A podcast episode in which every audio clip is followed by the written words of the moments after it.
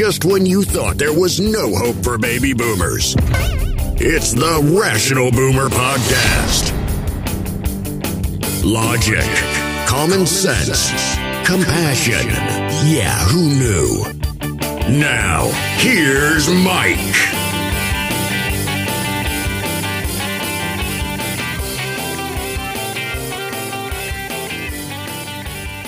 We are back on the Rational Boomer podcast. Hopefully, your day is going well. It is Monday. Hopefully, you had a wonderful Christmas yesterday, assuming you celebrate Christmas. If it was a different holiday or if it was just Sunday, I hope it was a wonderful day. And yesterday was a good opportunity to let go of all the stress and strain and bullshit that we deal with every day. We are barraged by all this news and information all day, every day. And now and again, you have to take a break. You have to let it all go, not worry about that shit. Just spend some time with family and de stress. And I think most of us did that yesterday. I certainly did. You know, when you get to be a certain age, like me, in my case, 62, I think back to my younger days and I think of all those things I was chasing money, maybe fame, position, houses, cars, toys, big trips, all those things. And that made everything very complicated and much harder because you had to try to afford all that stuff and fit it in with a very busy schedule. Now, what I've come to realize as I've gotten older and I don't have as busy a life, I'm not as worried about the big homes or the nice cars and all that stuff.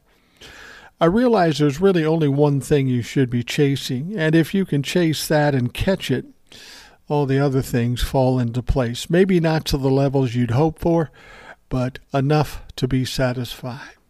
And that one thing you need to chase is a little joy. I mean, we when we're laying on our deathbeds and we got all these material things, all that's going to happen is they're going to go in a garage sale or sold at auction or whatever the hell happens. It's the memories and the joys that stick with us.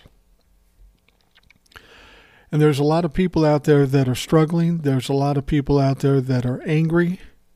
And if they could just get a little bit of joy, everything would be a lot better for them.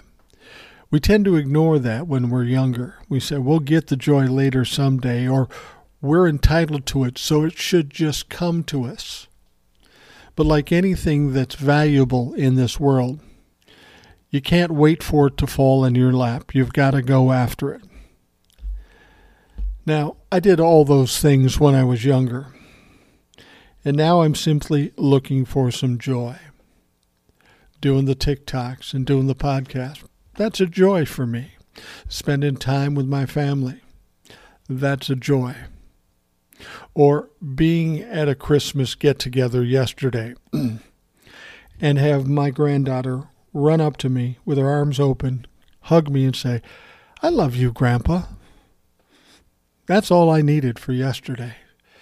That was a great joy to me. This little girl and her brother can't even imagine how much joy they bring to me. And that is the most valuable thing I own today. Once you can realize a little joy is more valuable than anything you could hope for, that's when you start to win. All right. Another thing that's in the news, I don't talk about it a lot because it's not that odd here in Minnesota where I live and where I grew up. And that, of course, is this big storm that swept across the entire country. It's made everything cold and snowy, it's wreaked havoc. 34 people have died because of this storm.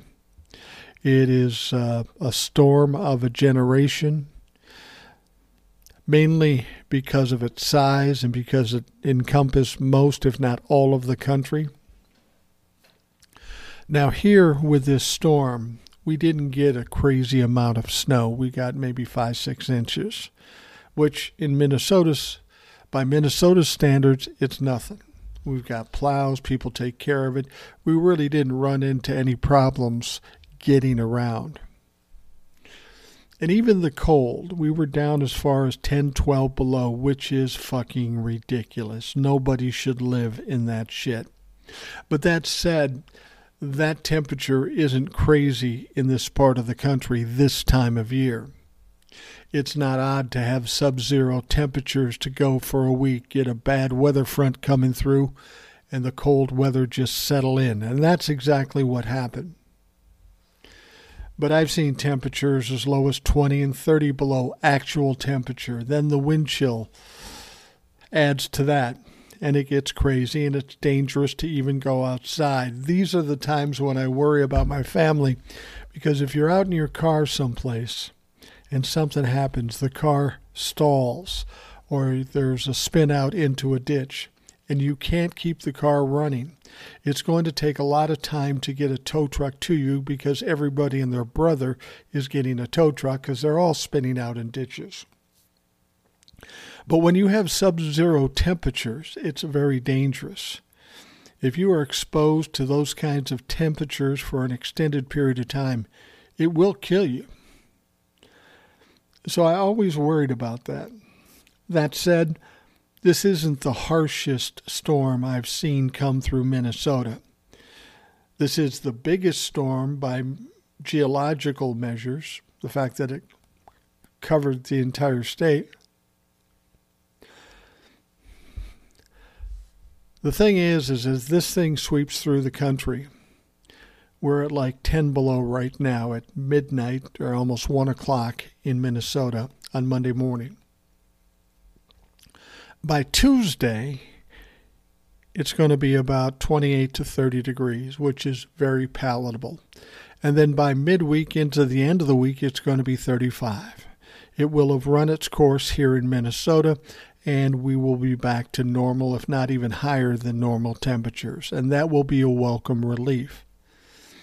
But this thing is still sweeping to the east, and um, what do they call it, a bomb cyclone or something. And on the East Coast, on the eastern portion of the United States, it could get very ugly. And I'm hoping it doesn't. But we'll be watching and thinking about and praying for those folks out there as this storm barrels through the eastern part of this country. I do hate winter so much. People always say, What do you mean you hate winter? You can snowmobile, you can ice fish, you can ski. Well, great. I don't do any of those fucking things, and I don't have any interest in. And say, Why don't you do it? I said, Because when you go outside, it's fucking cold. If I could do those things when it was warm, I might try them. They don't quite understand and maybe I'm being a baby about it, but I've lived here all my life. I don't like it.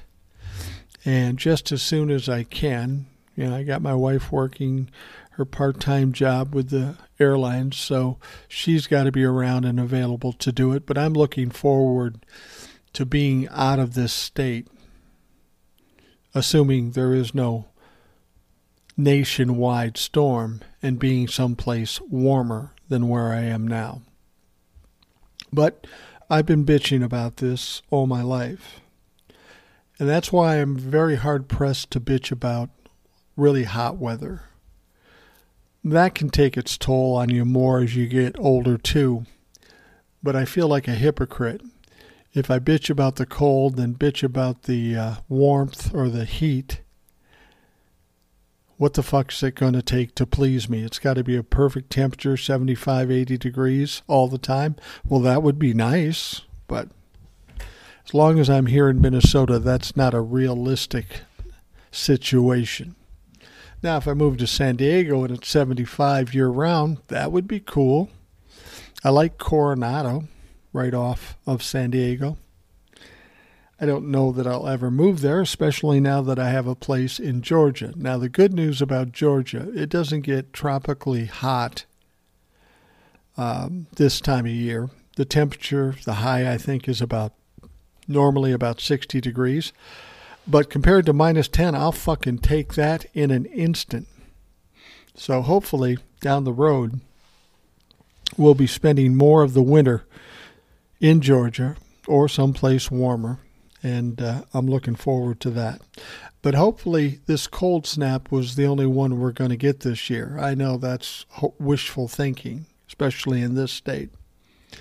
But I'm really thinking about those people on the East Coast. They've been hit hard the last several years because of climate change. All of the snow and all of the sub zero temperatures they're getting is stuff we used to get for decades. Now it's kind of shifted a bit.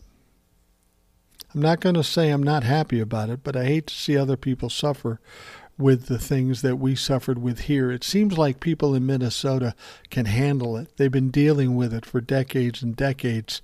And while it may not be that fun, at least we know how to deal with it. Anyhow, my best wishes to the people on the East Coast dealing with whatever they have to deal with. The fact that 35 or 34 people have already died is disturbing. And let's keep our fingers crossed that there are no further deaths.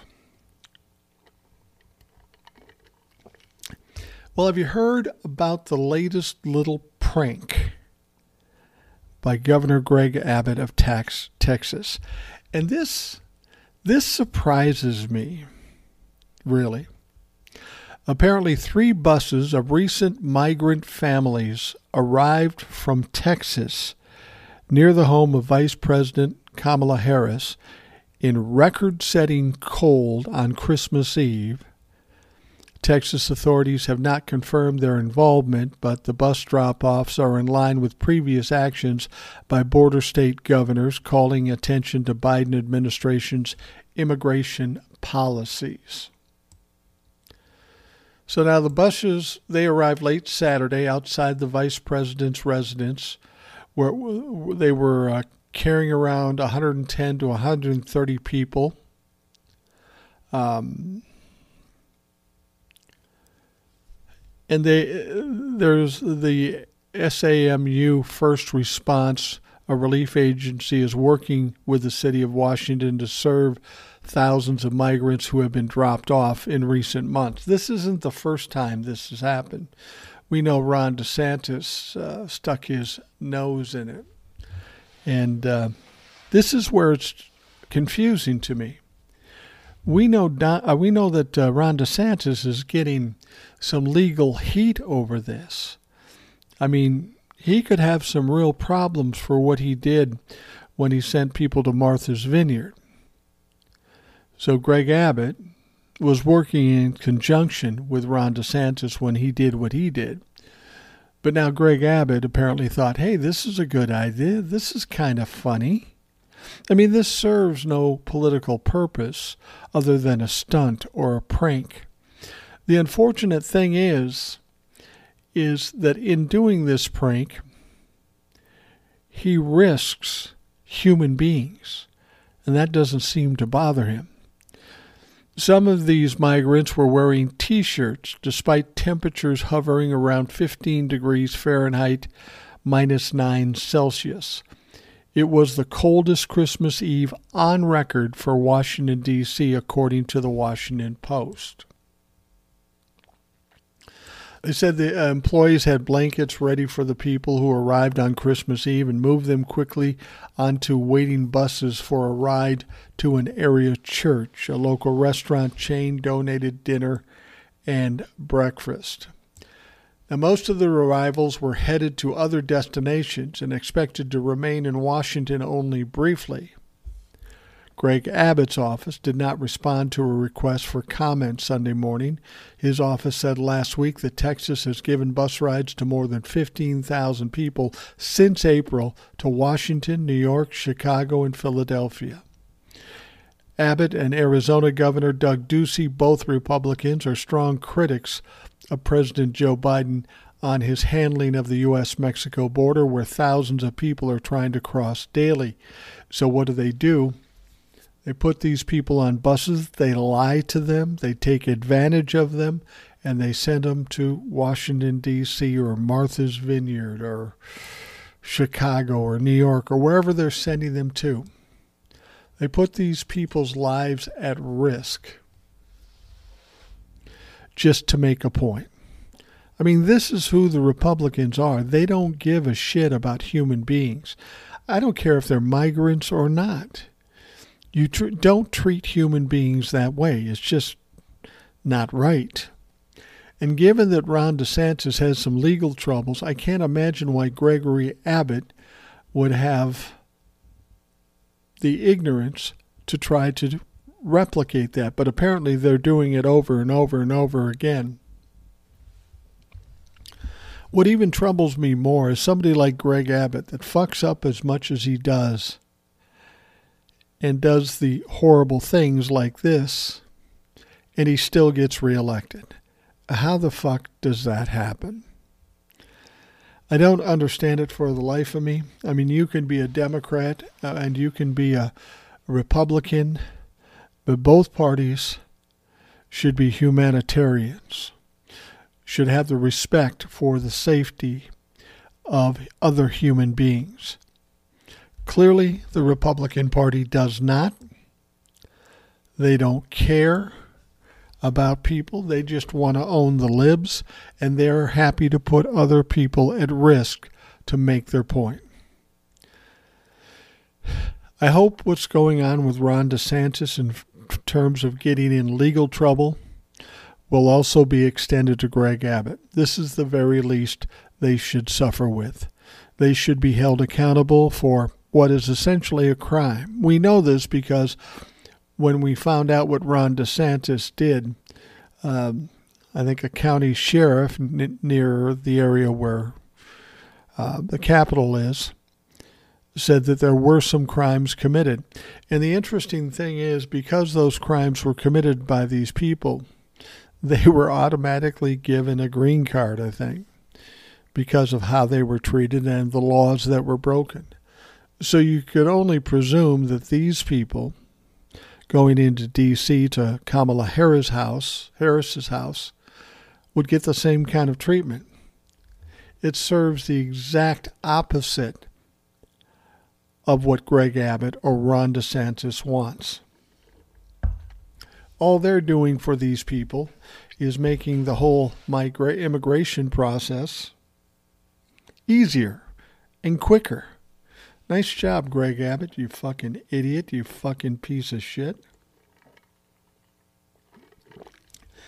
Well, Donald Trump, well, he's he's got all the Christmas cheer you could possibly hope for, and um, he is on Christmas Eve and on Christmas Day. He put out two tw- uh, Truth Social posts.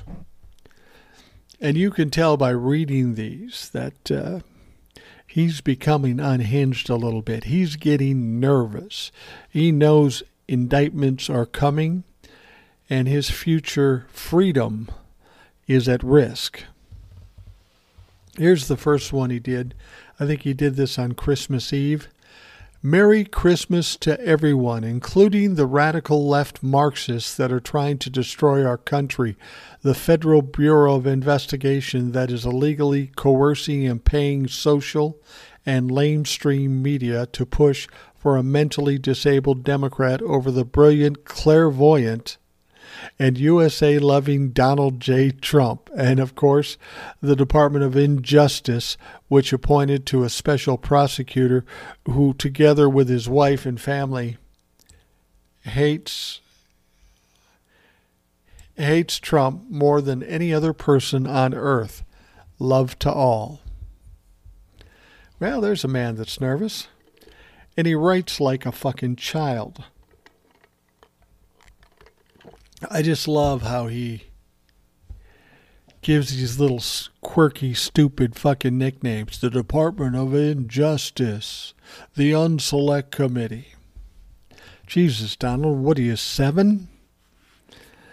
That was his message on Christmas Eve. Now, on Christmas Day, unfortunately, it doesn't get any better. He goes on to say the Unselect Committee's January 6 report is a hoax. The, everything's a fucking hoax to Donald Trump. no different than Russia, Russia, Russia, and, and all the other scams that the disinformation laden Democrats have been playing, planting for years. I get real tired of people telling me that the Russia, Russia, Russia hoax was a hoax. It was not a hoax. There was a lot found in the Mueller report.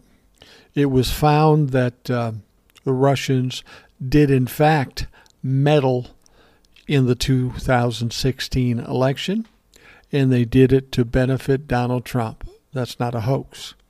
There were 10 separate occasions of obstruction of justice by Donald Trump. Those are serious crimes. That is not a hoax. So he keeps trying to push forward this uh, narrative. And it's a flat out lie. He knows it's a lie, but he thinks if he can keep saying it, people will believe it. Well, at this stage of the game, people have believed Donald Trump for the last six years, and they've been shit on every time because they did.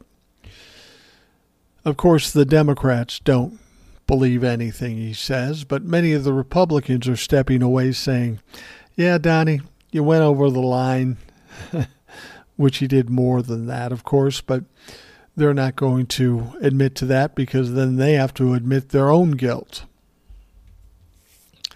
Now, Donald Trump goes on with his post and says, If I weren't leading by a lot in the polls against both parties, this continuation of falsehoods and lies would be would end quickly. Donald, you're not even beating Ron DeSantis for a potential primary for your own party. And you're not even coming close to Joe Biden. But again, he'll say it he says, I won in 2016, did much better in 2020, rigged, capital letters, and the radical Marxists don't want to, want to run against me or MAGA in 2024. I had almost nothing to do with the January 6th insurrection. Free speech in capital letters. Wow. This man is trying hard to say the least. He's trying real hard. Now, this next part, I'm going to be a little sarcastic, just so you don't think I'm crazy here. We had a stunning revelation in Donald Trump's vicious, grievance packed holiday greeting. He wasn't looking for peace on earth, he was looking for civil war, if you will. On Sunday, he his declaration that he's not only brilliant but clairvoyant. That shocked followers familiar with his multitude of bad predictions, like declaring that COVID would miraculously disappear the spring of 2020. He also mistakenly predicted that he would win the 2020 election by a bigger margin than in 2016, that Republicans would take the House in 2020, and that his endorsed candidates would win the midterms. Yet critics mocked Trump's yet critics mocked him and, and Trump accused President Joe Biden of being mentally disabled in his post. But if anybody appears to be mentally disabled, it's Donald Trump. This guy's got the mind of a seven year old. And all you have to do is read his Truth Socials to believe that or to understand that. Now, some critics responding on Twitter wondered why Trump stashed classified documents at Mar a Lago if he could see into the future as FBI agents search for the files at his home. Others speculated, and I tend to think this is the case, that Trump does not understand the meaning of the word clairvoyant. And to me, that's more likely. He's not a smart man. He doesn't have all the best words, in spite of what he says. You notice the. Um, you notice the way he does this. He will say things that are an absolute lie he will accuse people of crimes that he's committing. Everything with Donald Trump is a fucking gaslight attempt. Only because he is truly guilty of all the things he's being accused of. And that's really all he has left. All he has left is the opportunity to lie, try to say it loud and proud. He's been stifled a lot since he's not on Twitter anymore or any of the other social media platforms. He has Truth Social, and that's not enough. But he will continue to do what he's doing. As I've told you before, when you're dealing with a narcissist, when you've got them in the corner and they've got no way out, all of their strategies no longer work. And that's exactly where Donald Trump is. When that occurs, they just kind of go crazy. They will say anything. He's flailing right now. And in his flailing, he's saying the most ridiculous and stupid things. And he's doing it in such a stupid way. He doesn't even realize how badly he looks with the things he writes. He looks like a child throwing a temper, temper tantrum. Donald Trump probably has thrown a lot of temper tantrums in his life. He probably did it as a young boy. And as he grew up, he saw that as something that works for him, and he continued to do it. It was easy enough to get away with it when you owned a company and all the people around you were yes men and yes women. But once he joined the government ranks and became president of the United States, he was fighting against something much bigger than he's ever fought against before. Yet he still thought he could use his same strategies, his same methods to beat it the gaslighting, the bullying, the pressuring. But quickly, what Donald Trump found out, he can't do that because the U.S. government is far bigger, far stronger, and far richer than Donald Trump. So now he's at this point. You know, he kept doubling down, thinking, well, I'll just keep pushing, I'll just keep bullying, and eventually they'll give up. Well, that's not happening now. He's got six or seven investigations going on him right now, and there's probably going to be more. The next year is going to be a tough year for Donald Trump. Not only is he going to be investigated and possibly prosecuted for any number of crimes that he committed, but as the year goes on, he's going to lose his grip on the Republican Party. He's already started to lose his grip. And when the Republican Party tosses him to the curb completely, even his base, he's got nowhere to turn. We saw his taxes. He is not a billionaire. You can't take the numbers that you saw in that six year period and believe he's a billionaire. He lost too much money. The times he did make money, it was maybe like 20 million. That's a lot of money to you and me, but it ain't nowhere near a billion. He's not a billionaire. He's not as rich as he says he is. And I know you're going to say, well, he's grifted a lot of money from the Trumplafucks, and yes, he has. But Donald Trump is like a lot of other narcissists I've known. You can give them all the money in the world, but in a short period of time, it's going to be gone because in their minds, they think, well, it'll keep coming. But it doesn't. And eventually, the money runs out, the flailing gets worse, and then it stops. And usually, for narcissists, when they get to that point, they bolt, they leave, they run. Now, Donald Trump's got a problem because he has nowhere to run. He cannot hide. He's too high profile. he can maybe try to go to a uh, a country that doesn't uh, extradite people. That would be like Russia and China, a few other spots. I just don't see Donald Trump doing that. Donald Trump over the next year is going to be pummeled. He is going to have every problem you could imagine. And as I've told Ed and I told Tony and I told other people, you can think that he's going to run in 2024. There's a number of reasons that might preclude him from running in 2024.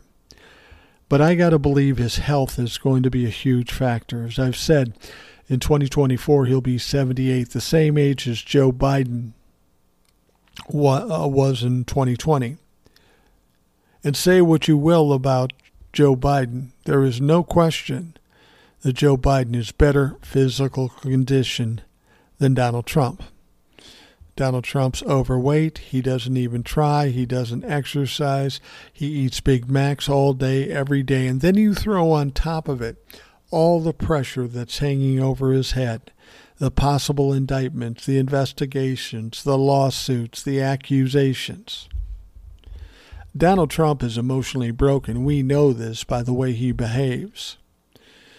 With his phys- physical condition the way it is, and all this stress and strain, probably the most stress and strain he's ever seen, maybe the most stress and strain that anybody's ever seen.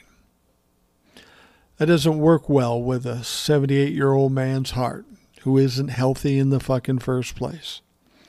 I don't honestly believe he'll be physically able to run for anything, let alone president. Not to mention the fact that there might be some things, the 14th Amendment, uh, uh, various prosecutions that would stop him from running for president. As Tony Michaels pointed out on the show one time, the Republicans seem to think that we are afraid, the Democrats are afraid that Donald Trump will run again. And I know there are some Democrats who've come to me and say, oh, that's my worst fear, he'll run again. Why? I hope he runs again, because then we're guaranteed a win. He won one time in 2016. 2018 midterms, he lost the House and he lost the Senate. In 2020, he lost the presidency. In 2020 22, he was partially responsible for the Republicans and their poor showing. Donald Trump doesn't have a good track record as a winner. He lost by 7 million votes in 2020, and I'll guarantee you, if he does run in 2024, it's going to be worse. Donald Trump knows that. And when he gets that point, knowing that he has no chance of winning and that his bullshit and his gaslighting doesn't work, I would even be willing to bet that he will back away from it and not run. This is assuming he's not in fucking jail or on lockdown or whatever. I don't care what anybody else says, even my friends. There's no way he's going to run in 2024. There's just absolutely no way. All right, we are going to take a quick break and we will be right back. Hey, it's Ryan Reynolds, and I'm here with Keith, co star of my upcoming film, If, only in theaters, May 17th. Do you want to tell people the big news? All right, I'll do it. Sign up now and you'll get unlimited for $15 a month in six months of Paramount Plus Essential Plan on us. Mintmobile.com slash switch. Upfront payment of $45 equivalent to $15 per month. Unlimited over 40 gigabytes per month. Face lower speeds. Videos at 480p. Active Mint customers by 531.24 get six months of Paramount Plus Essential Plan. Auto renews after six months. Offer ends May 31st, 2024. Separate Paramount Plus registration required. Terms and conditions apply if rated PG. By the way, if I sound tired while doing this podcast, that's because, well... I'm fucking tired. I spent all day with the family chasing around my granddaughter, and she can wear me out like nobody's business. I got home about midnight. I set up. I didn't really do a lot of prep.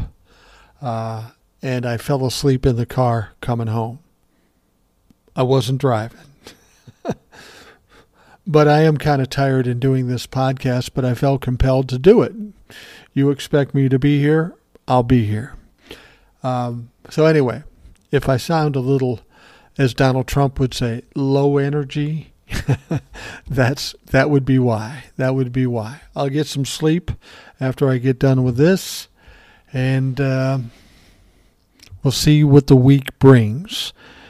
It could be interesting. I think things are going to start getting a little messy with the holiday behind us. Now, it may wait until January 3rd when all the new Congress gets seated, but there's the investigations and all these things, so things should start popping here pretty quickly. Now, in about eight days, the Republicans will take over control of the House of Representatives. I've said this before and I'll say it again. I personally think the Republicans would have been better off losing the House of Representatives as opposed to winning by a slim margin. Even still, these guys think that they're going to have all the power and they're going to do whatever they want. We know that uh, the House Republicans are really high on going after investigations on Democrats for no other reason than retribution. They want to show that everything that the Democrats did was false, was a hoax. And will try to do it to distract from all the problems with Donald Trump. That's why they will do this. U.S. Attorney Joyce Vance was on television last night, and she said House Republicans will fail to convince the public that federal scrutiny of Donald Trump is unwarranted, according to the U.S. Attorney Joyce Vance. Incoming House Judiciary Committee Chairman Jim Jordan of Ohio and other Republican lawmakers have suggested they will pursue aggressive investigations of the FBI. They've been bitching about the FBI and Chris Wray since the FBI and Chris Wray was under the Trump administration. Keep in mind that Chris Wray was appointed by Donald Trump.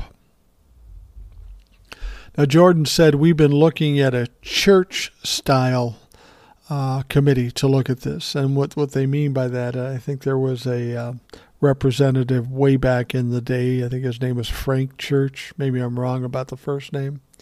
But he was a fairly powerful representative, and he had some investigations that he did. And so they're going to try to emulate that, which is going to be hard because all they are going to be investigating is all bullshit. Now, Joyce Vance suggested during an MSNBC appearance on Sunday that the upcoming investigations would do little to distract from Trump's attempt to overturn the 2020 election. She said, Good luck with that. And I think she's right. I think this is going to be another failure for them. She goes on to say if if the goal here is to engage in some sort of political statement making process trying to tag the FBI with failures for whatever reason, whether that be claims of bias during the investigation or claims of failure or of inaction ahead of the January 6th insurrection, you know, certainly there will be issues as there always is. Law enforcement can always learn. There are always after action reports that help us do our job better the next time. But ultimately, the American people, I think, have now been activated to appreciate the fact that blame is, as the committee says, for what happened on January 6, rests with Donald Trump. Without him, none of this would have happened. This happened because the former president was a sore loser. So, for this new House led by Republicans to come in and try to cast blame elsewhere, I think it's a strategy that may be a nuisance in the short term, but that will backfire for them in the long term because Americans are smart and know and and know that we have the information that we can use in front of us. A majority of all of us will see the truth here. And see that's that's the crazy thing Donald Trump, the Trump administration, and all these little Trump-la-fuck Republicans are going to try to tell people that all of this is a hoax, all of it is fake, in spite of the fact that we have the facts, the evidence right in front of us. Don't believe the truth, believe what I tell you. Now, they've been trying to do that for six years, and they have failed miserably each and every time. And they think that's still going to work. See, that's a crazy thing about the Republicans. They keep doing the same shit over and over, they keep losing, but they don't come to the realization that, hey, that didn't work. Maybe we should try something else. They don't get it. They don't understand it. It's it's incredibly stupid to say the least. I think they will try to do some investigations, but as I've said before, even though they have a slim margin, a slim majority in the House of Representatives, they are so divided in their own ranks, they aren't going to be able to accomplish anything. I think Jim Jordan thinks everybody in the Republican Party in the House of Representatives would be all for these investigations. I think he's going to be sadly disappointed. I think there are people that just want to get away from all the shit and try to bring back the Republican Party to some normalcy, and they won't be able to do that if they wade into all the things the MAGA fucks want to do. So the Republican Party has problems. They have big problems. If Jim Jordan, Kevin McCarthy, Marjorie Taylor Greene want to do all this shit, good for them. Like I've said before, the best thing they can do to help the Democrats win in 2024 is to continue with this ridiculous bullshit. Keep it up. Because come 2024, Joe Biden and the Democrats are going to say, hey, House Republicans, what have you accomplished in these last two years? And they will have nothing to show for it. And because they have nothing to show for it, they'll fucking lose. I mean, that was the whole point that the Republicans had. That was the advantage they thought they had. They couldn't say the Democrats didn't do anything. All they could say was what they did was bad. And it's funny, in spite of them saying it's bad, it seems like all the things that were passed, like the COVID relief bill, the infrastructure, we actually benefited from. So you're telling us it's bad, but we know it's good. How far do you think you're going to get to try to convince people otherwise? They're not going to have any luck with that. They aren't going to have any any success with trying to convince a bunch of people that can see the evidence, watch the videos, and see the benefits they receive from whatever they could pass in the House of Representatives. I would say Jim Jordan, Kevin McCarthy, Marjorie Taylor Greene, the whole MAGA group is on a fool's errand.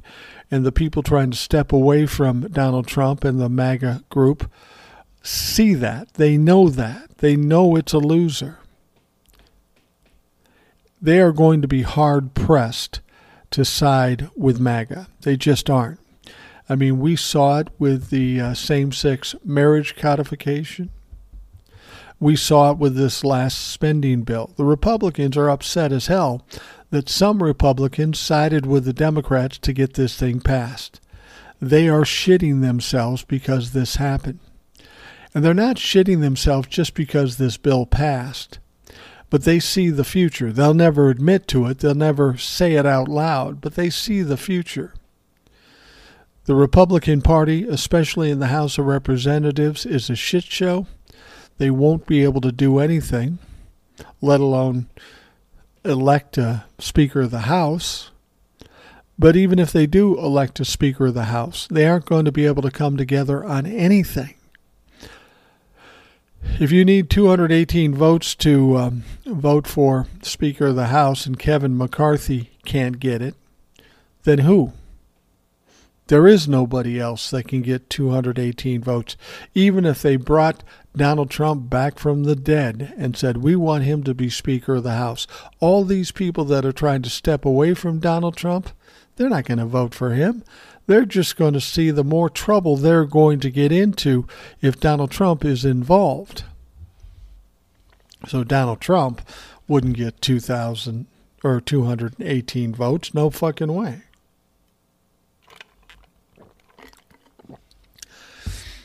Now, this is another interesting thing that I just think is so weird and, and why nobody's really talked about it.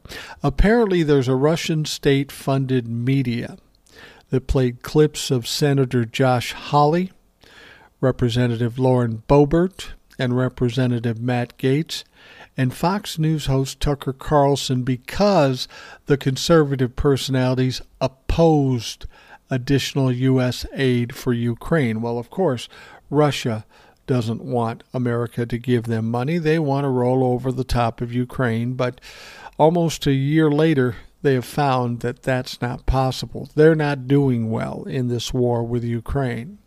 Certainly nowhere near where they thought they'd be. Russian media monitor translated Moscow's video coverage of the Ukraine President Vladimir Zelensky's recent visit to the United States. Like many conservatives in the U.S., Russian state television criticized the leader for wearing a sweater and cargo pants. Really? That's all you got? That's that's all you can fault him for? Like many conservatives in the U.S., um, also spoke out against the way he was dressed, and and we talked about this before. Who gives a fuck the way he was dressed? The guy's a hero. He's a surprise hero. I think a lot of folks didn't think he'd do what he's done to this point. But you got to give it to him. He did everything you could possibly expect a leader in his position to do. Now, Hawley said that he just didn't even go to the speech because I didn't want to be part of a photo op. Really? Mr. Hand in the Sky saluting the fucking uh, insurrectionist? Yeah, I tend to think you kind of like the photo uh, opportunities. A Russian correspondent noted that 86 Republicans refused to attend Zelensky's speech. See, that's where the deeper trouble is. Let me let me just say something. They all look up to Ronald Reagan back in the early 80s, early to the late 80s. Ronald Reagan hated the fucking Russians. I don't know if they remember that or not. He hated the Russians. This country despised the Russians. But somehow they think that siding with the Russians, siding with Putin, is a winner. These people are the absolute worst marketers I've ever fucking seen. The Russian media also reported uh, or included a clip of Carson mocking Carlson, mocking the speech. They clap like seals, Carlson opined. So no matter what the man in cargo pants said, send me more money. I command you, send me more money. Well, he didn't do just that. He was thanking for the support to date, and he did ask for more money. The fucking war is still going on. There are Ukrainians being killed by the hundreds daily. There are Ukrainians being frozen out because they're bombing power stations.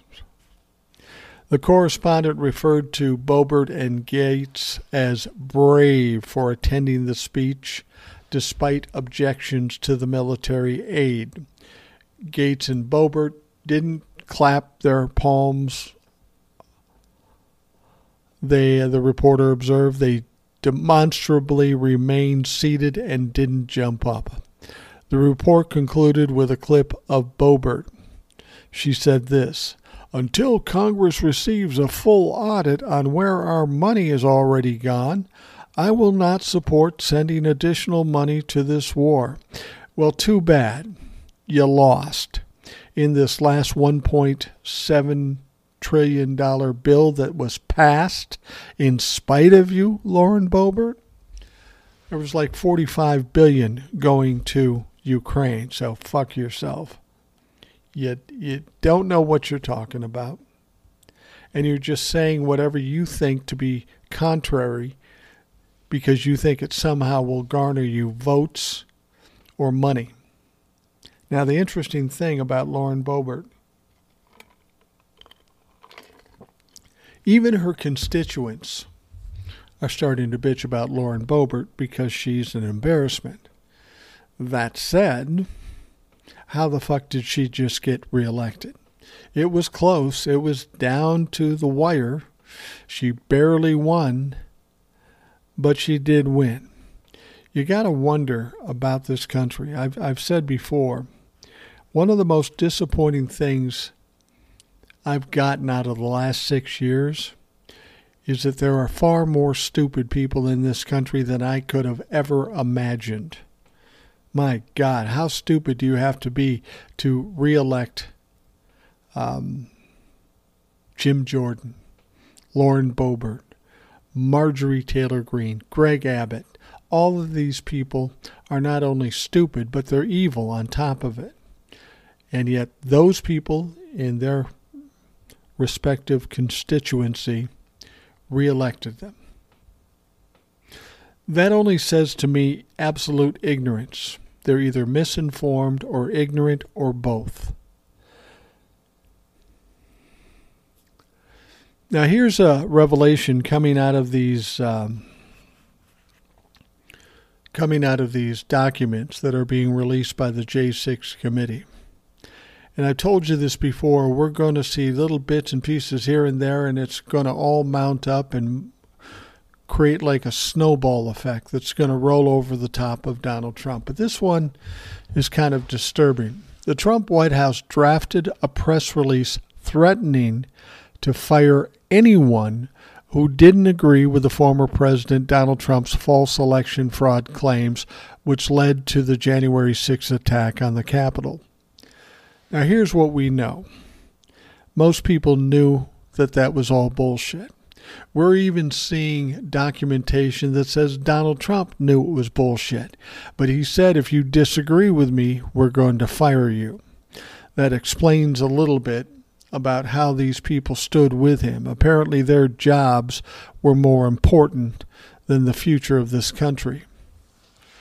The January 6th committee released its final report uh, this past week and also has been steadily releasing transcripts of shocking testimony.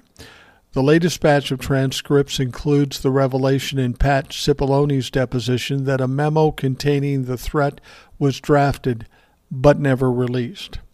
Anybody that thinks there wasn't massive fraud in 2020 election should be fired, the release said, according to the transcript. Can you imagine that?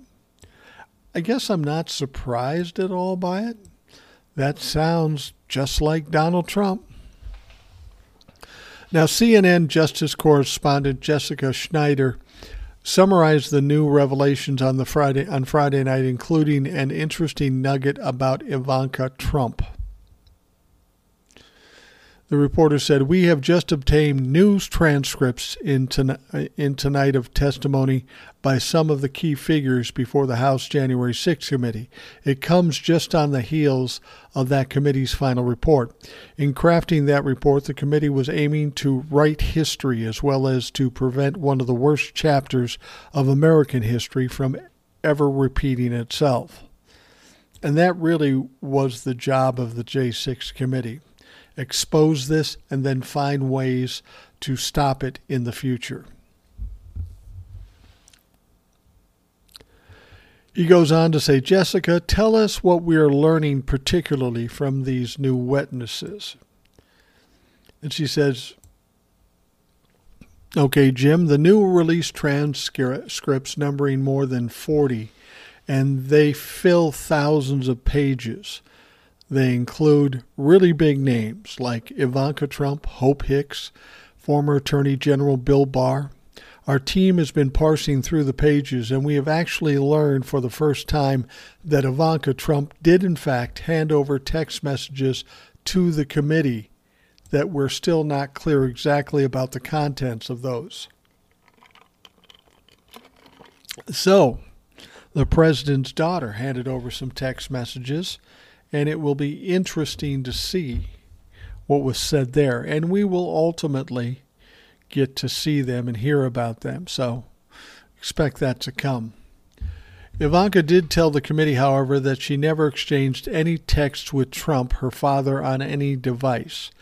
The committee also uncovered a White House press release, get this, that was drafted but never actually sent that would have called for the firing of anyone who disagreed with Trump's false claims of election election fraud.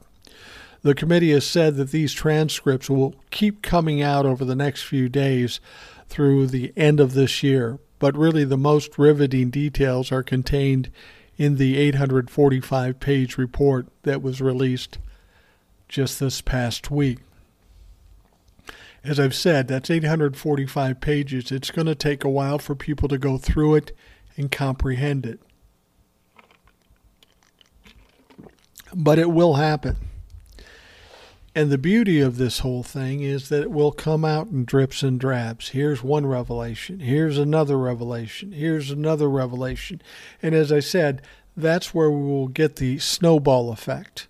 It will get bigger and bigger and bigger it will speed up until such time that it rolls over the top of Donald Trump.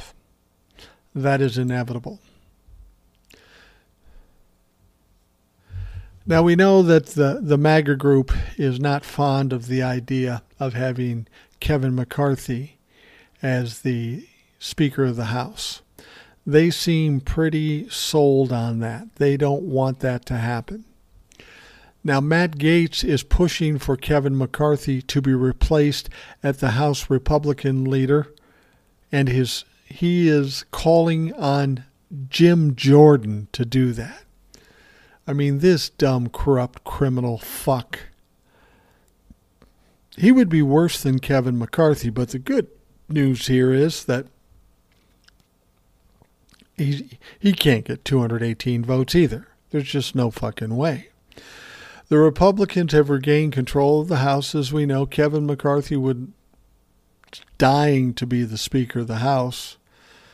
But because the GOP majority is slim, there is enough opposition against McCarthy to prevent him from becoming Speaker. And Matt Gaetz has made it his job to stop Kevin McCarthy from becoming Speaker of the House. Now, Matt, he's leading the charge. Let's hope his little investigation on his child sex trafficking takes him out before he can do anything. But should that not happen, when he was asked who McCarthy's replacement should be, he said it should be Jim Jordan. Jordan is best known for loudly and angrily speaking during hearings and refusing to wear a jacket. That's all he's known for. He's not f- oh, known for creating bills. He's not known for for being successful with any bills. He just talks loud. He creates a disturbance. He is creating a shit show, and that's all he's known for. But apparently, that's all the Republican Party is. It would be interesting if Jim Jordan did become Speaker of the House it would become a fucking circus in the House of Representatives. And as I've said before, none of this stuff is going to work for them positively. It's just not going to happen.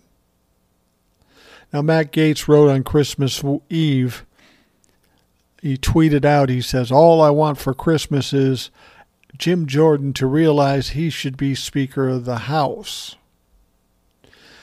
Jim has a little different take on this. Gaetz also, had also said to Fox News back in August, For my money, the best person to be Speaker of the House would be Congressman Jim Jordan of Ohio. Our base trusts him. Well, your base is a bunch of fucking nutcases, so that makes sense. Matt said he's the hardest working, most talented member. Really? Again, he's never offered a bill, he's never passed a bill. So if he's not doing that as a representative in the House, what's his job? Just to be a fucking noisemaker? Now, despite Gaetz' promotion of his candidacy, Jordan is pushing for McCarthy to again become Speaker. He told Fox News the guy who gets you to the Super Bowl, even if it's a game in overtime, gets to coach the game. And Jim Jordan is pretty much interested in being the uh, the chair of the Judiciary Committee, so he can start all these fucking investigations. So, as much as Matt Gaetz may want him to be, there's no way Jim Jordan's going to be. He doesn't seem to want it, and he certainly can't garner 218 votes. It's really going to be interesting on January 3rd when the Republicans take control. They are going to be flopping around like a fish trying to gain some purchase here, trying to get a Speaker of the House. and then once they get the Speaker of the House, of course, they've got no real ability to govern because they're so divided. All right, the last story sounds like a good story, but it's not because it won't go anywhere. Russian President Vladimir Putin all of a sudden says he's ready to negotiate with everyone involved in the war with Ukraine. Putin told a Russian news reporter in an interview that aired on Russian media on Sunday that the Kremlin is ready to negotiate, but their enemy are the ones refusing to talk. Well, no shit. The Russians basically want them to uh, surrender and give up everything. And why should they do that? Zelensky's not going to do that. The comments from the Russian leader follow intense Russian shelling on the Ukraine city of Kherson on Christmas Eve that killed at least 10 people and injured more than 50 others. Now, Vladimir Zelensky denounced Russia as absolute evil on Saturday following the deadly strikes, which he said were for the sake of intimidation and pleasure. Zelensky and President Biden discussed what a just peace would look like when Zelensky visited the United States on Wednesday for his first international trip since the war started last February.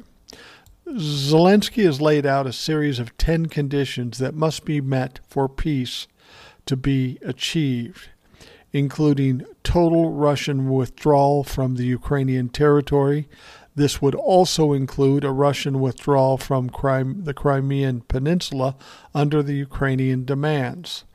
Now we know we know that Putin really wants Crimea. He's not going to pull out of there. He's not going to let Zelensky control this. And so Zelensky's going to say, fuck yourself. We're not we're not going to settle. We're going to continue to fight, even though it's kind of devastating his own country with the sanctions and the thousands of deaths of his own fighting forces. Now, Russia seized Crimea in 2014 following a Russian backed referendum that was condemned by most of the international community, and they said it was illegal. Putin has previously called on Ukraine and the international community to recognize Crimea as part of Russia, which they are not willing to do.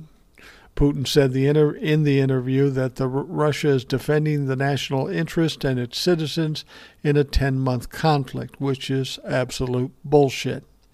The Associated Press reported uh, that he said Russia is prepared to negotiate some acceptable outcomes with all participants in the conflict.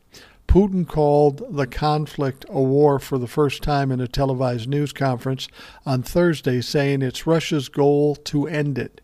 He previously only referred to it as a special military operation.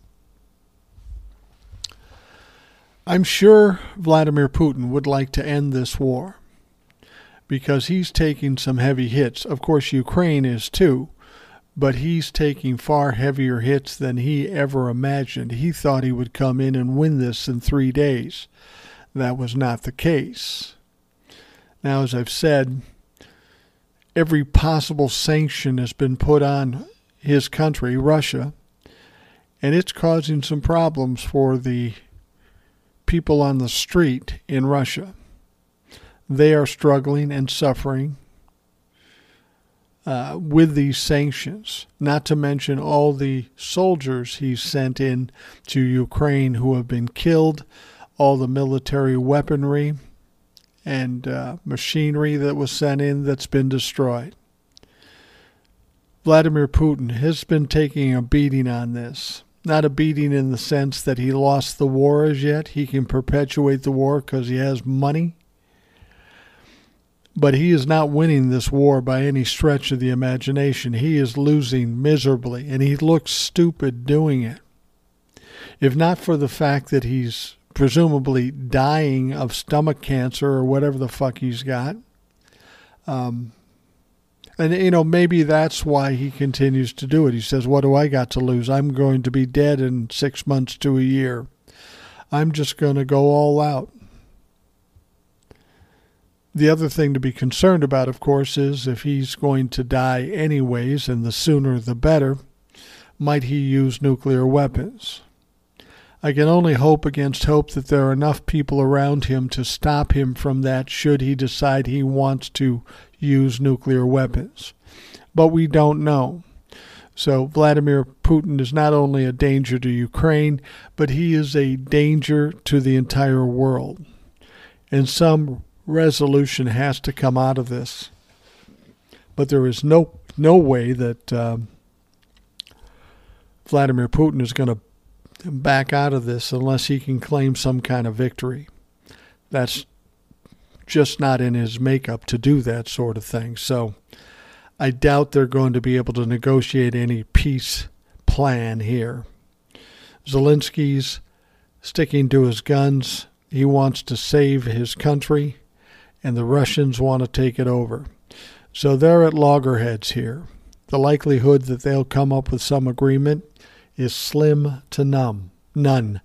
And and um, Vladimir Putin's going to need more pressure from his country, from his military, from his government, and from the Ukraine, and the NATO countries.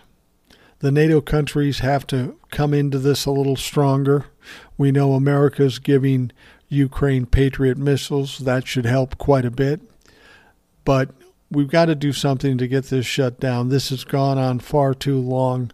A lot of people are being devastated and killed for no fucking good reason. So we'll watch and see what happens with this. I'm not too confident about it at this point, but who knows? Maybe we get lucky. All right, we are going to wrap up the Rational Boomer podcast. I want to thank you for taking time out of your day to sit and listen. I hope you have a great day, and of course, we'll talk to you tomorrow. Thanks for listening to the Rational Boomer Podcast. Don't forget to subscribe so you don't miss an episode. We'll see you next time.